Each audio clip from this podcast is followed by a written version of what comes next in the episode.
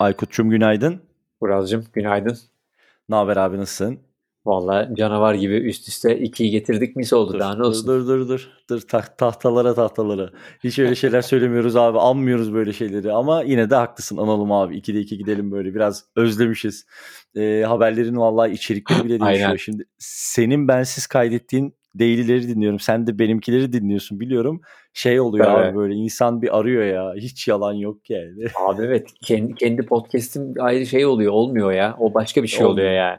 Olmuyor olmuyor. Ama hayırlısıyla zaten çok kısa bir zaman kaldı. Söylemeyelim şimdi o büyük haberi ama ondan sonrasında daha rahat olacak en azından. Tabii tabii canım. Şimdi aynen öyle. Bugün 13 Nisan sabahı salı saat 09.08 Türkiye saatiyle Potfresh Daily 171'den herkese merhabalar. Bugün birazcık iş, işçi hakları, e, sendikalaşma, podcast ve ses ekosistemi içerisindeki sendikalaşmadan bahsedeceğiz. Böyle söyleyince de şey gibi olduk. E, disk bildirisi okuyacağız gibi oldu ama e, sonuç olarak iş ve işçi hakları elbette ki her sektörde olduğu gibi ses ve podcast içerisinde de son derece önemli. Şimdi güzel bir haber, önemli bir haber. Geçen haftanın haberi. Açıkçası Aykut'ta ben de bunu birebir de konuşmak istemedik. Birlikte yapacağımız değilin içine bırakmak istedik. E, Gimlet Medya ve e, Ringer Spotify ile sonunda bir anlaşmaya vardı ve burada bazı e, maaşlarda, bazı çalışma koşullarında iyileşme oldu. Birazcık bunu konuşalım.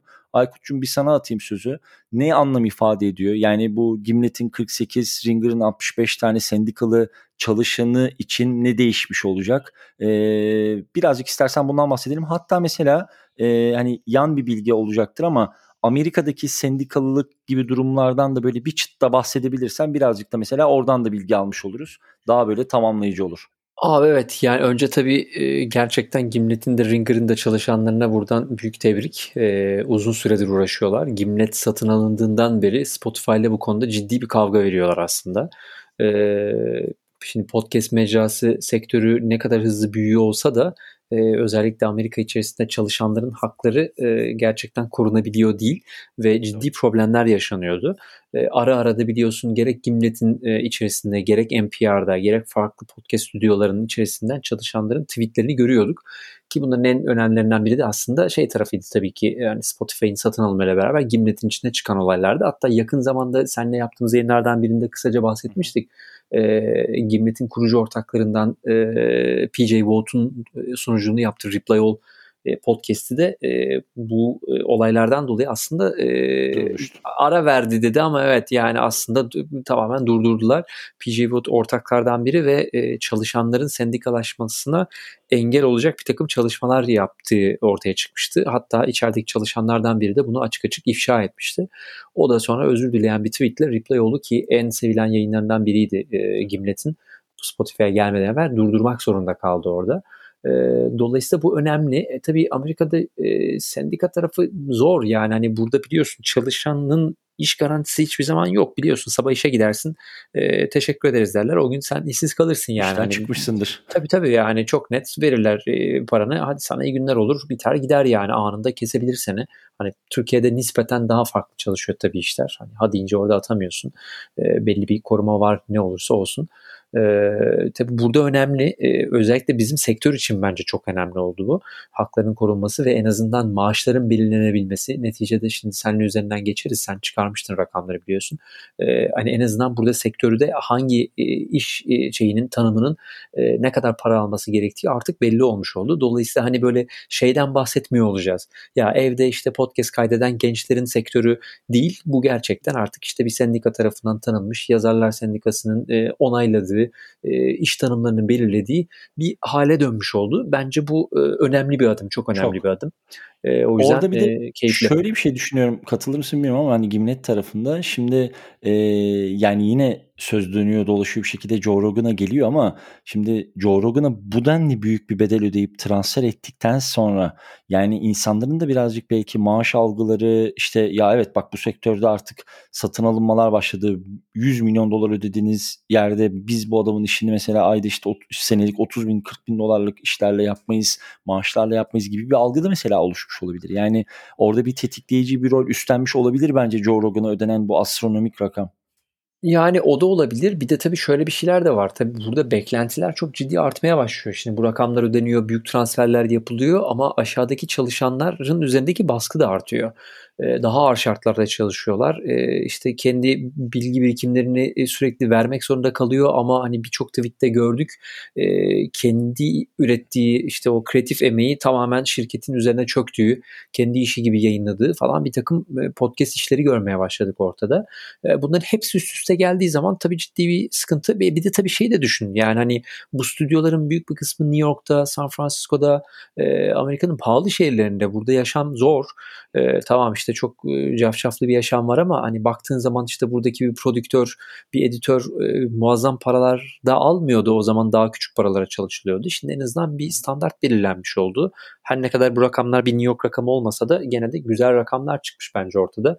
E, istersen biraz onların da üzerinden geçelim yani. Tamam tamam tabii ki. Yani şu anda da mesela e, Ringer'ın minimum maaşı 57 bin e, üst yani yönetici kademesindeki minimum rakamda 73 bin dolar Gimlet tarafında da 73 bin dolar senelik bir rakama yükselmiş.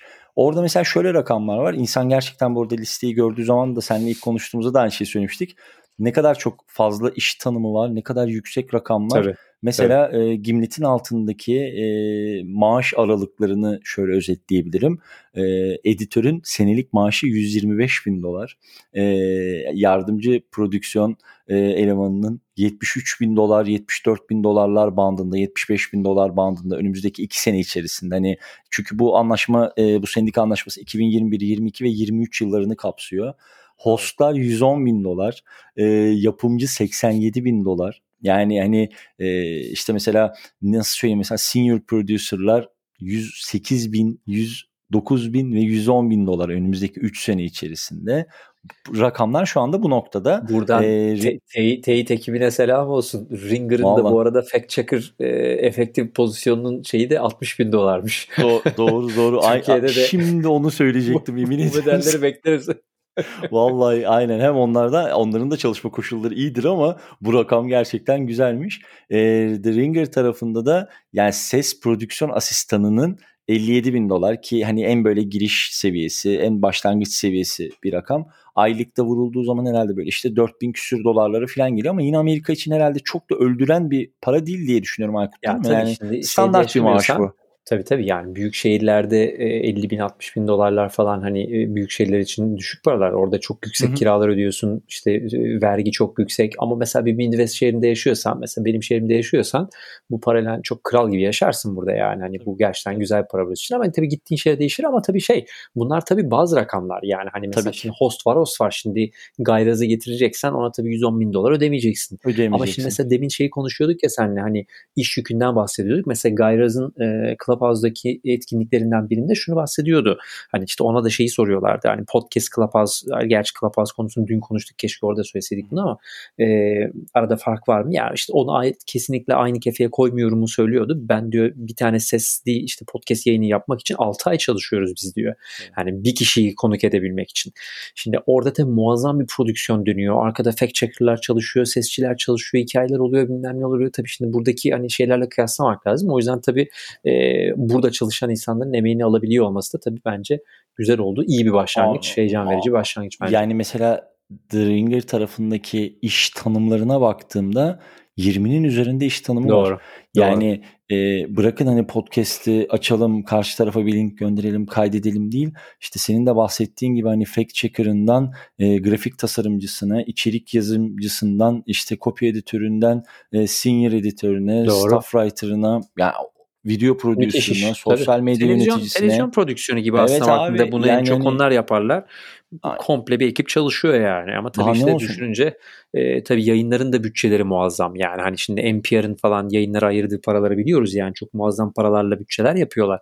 E, şey e, programlar yapıyorlar. Şimdi öyle bir bütçeli işe de tabii böyle bir ekip gerekiyor yani. Abi yani bu noktalarda çok amiyane bir tabir ama ne kadar ekmek o kadar köfte. Dolayısıyla hani evet böyle hadi gelelim işte birisi link atsın ve ses kaydedelim sonra tabii, da tabii, onu tabii. Spotify'da yayınlayalım işleri değil tabii, bunlar. Tabii, tabii. Dolayısıyla bence bunları böyle söyleyip bunları böyle görünür kılmak da çok önemli. En azından buradaki büyük markalar, büyük yapılanmalar için. Ee, evet anlatıyoruz podcast'in giriş bariyeri düşük, e, kolay içerik üretilebiliyor ama bu son kullanıcı için. Yani işte mesela Anchor modelinde olduğu gibi evinde istediğin podcast'i yapıp kaydedebilirsin ama bir marka belki milyarlarca dolarlık bir e, pastayı yöneten bir vakıf hiç problem değil. Altında binlerce on binlerce çalışanı olan bir markanın bir podcast yapılanması içine girdiği zaman bu kalemleri görmesi bence önemli. Zaten Doğru. yani iki anlaşmada 18 sayfalık 18 e, sayfa uzunluğundaymış. Doğru. Oradan Doğru. bile yola çıkılabilir ne kadar detaylı bir anlaşma oldu. En azından bugünün haberi de bu olsun. Gimlet Media ve The Ringer e, Spotify ile sendika sözleşmelerini imzaladılar. Dolayısıyla toplamda 113 kişilik bir çalışan grubunu etkilemiş evet. oluyor diyeyim doktorcum. Var Doğrusu mı senin diğer networklerin şey? başına diyelim. Doğrusu Aynen diğer öyle. networklerin başına diyelim. Aynen güzel öyle. haberleri bekleyelim. Güzel haberler. Aynen. O zaman teşekkür edelim. Aynen öyle. Ee, teşekkür edelim. Aynen. Salı teşekkür sabahı şu anda 171. bölümümüzü bitirdik. Yarın sabah saat tam 10'da Podfresh Daily 172'de görüşmek üzere. Uraz'cığım görüşmek üzere. En iyi podcastler, en güçlü müzik platformu Power App'te. Power App. İlham veren ve harekete geçiren sesleriyle Podfresh podcastleri artık Power App'te. Hemen Power App üye ol ve zengin podcast arşivimizi keşfet. Power App.